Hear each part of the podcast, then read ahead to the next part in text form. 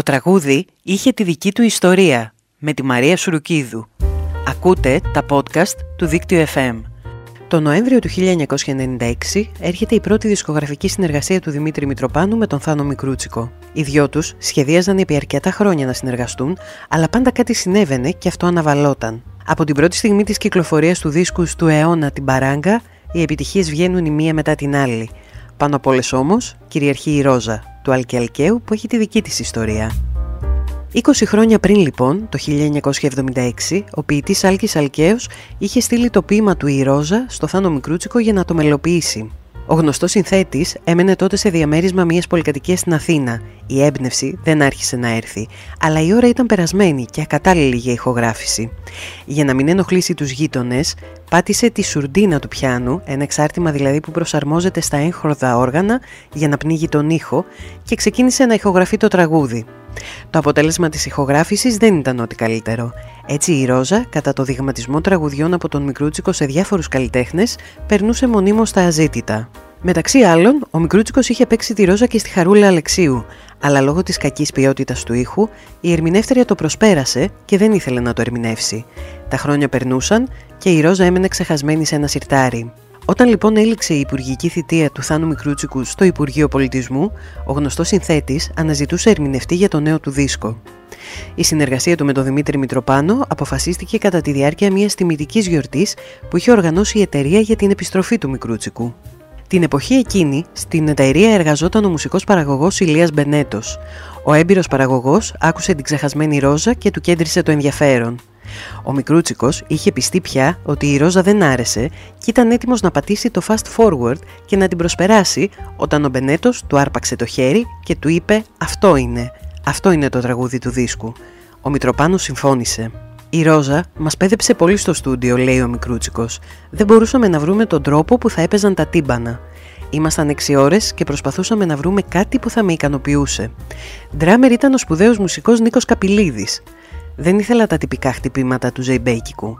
Κάποια στιγμή ζητάω από τον Καπηλίδη να βγάλει το πουκάμισό του και ζητάω αν υπάρχει στο στούντιο καμιά προβιά για να φορέσει. Προβιά βέβαια δεν βρήκαμε, αλλά λέω στον Καπηλίδη να σκεφτεί ότι είναι ένας Βίκινγκ και να παίξει το κομμάτι όπως θα έπαιζε το ζεϊμπέκικο ένας Βίκινγκ. Τα κατάφερε απόλυτα. Κάπως έτσι λοιπόν έφτασε στα αυτιά μας ένα από τα ωραιότερα ζεϊμπέκικα που έχουν ποτέ γραφτεί.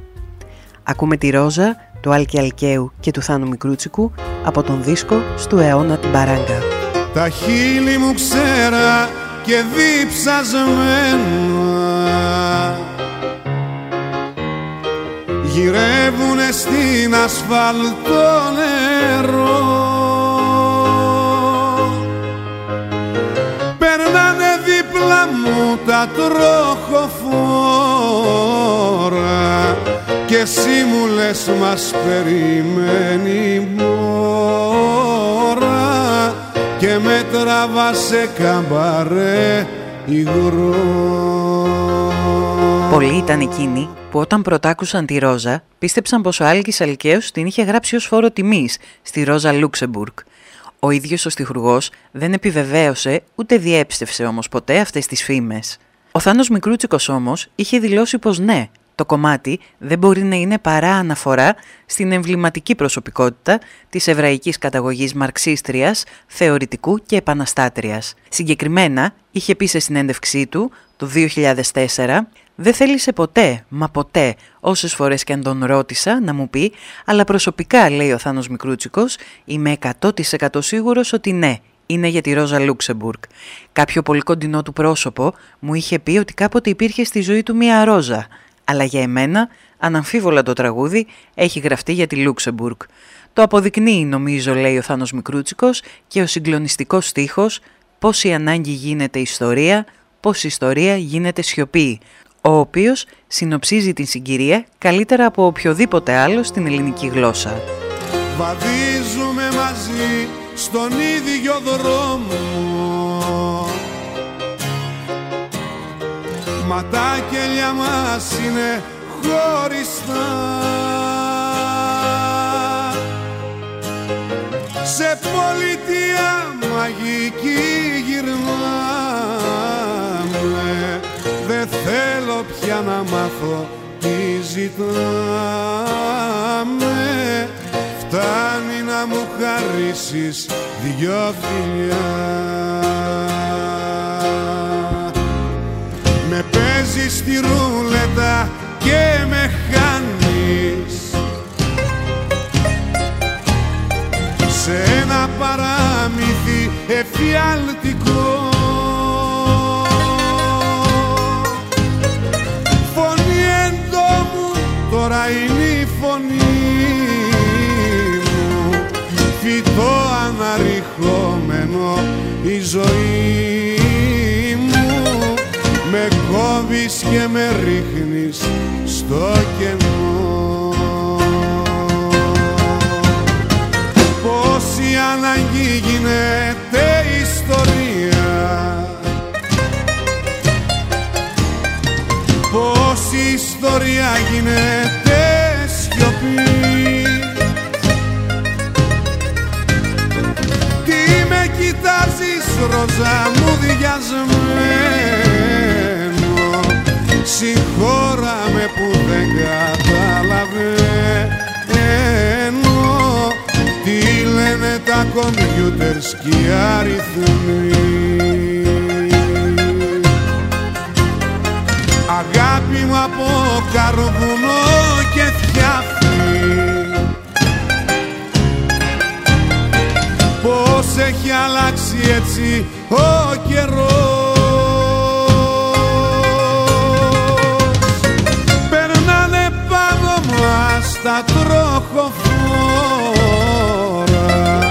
κι εγώ μες στην ομίχλη και την πόρα κοιμάμαι στο πλευρό σου νηστικός.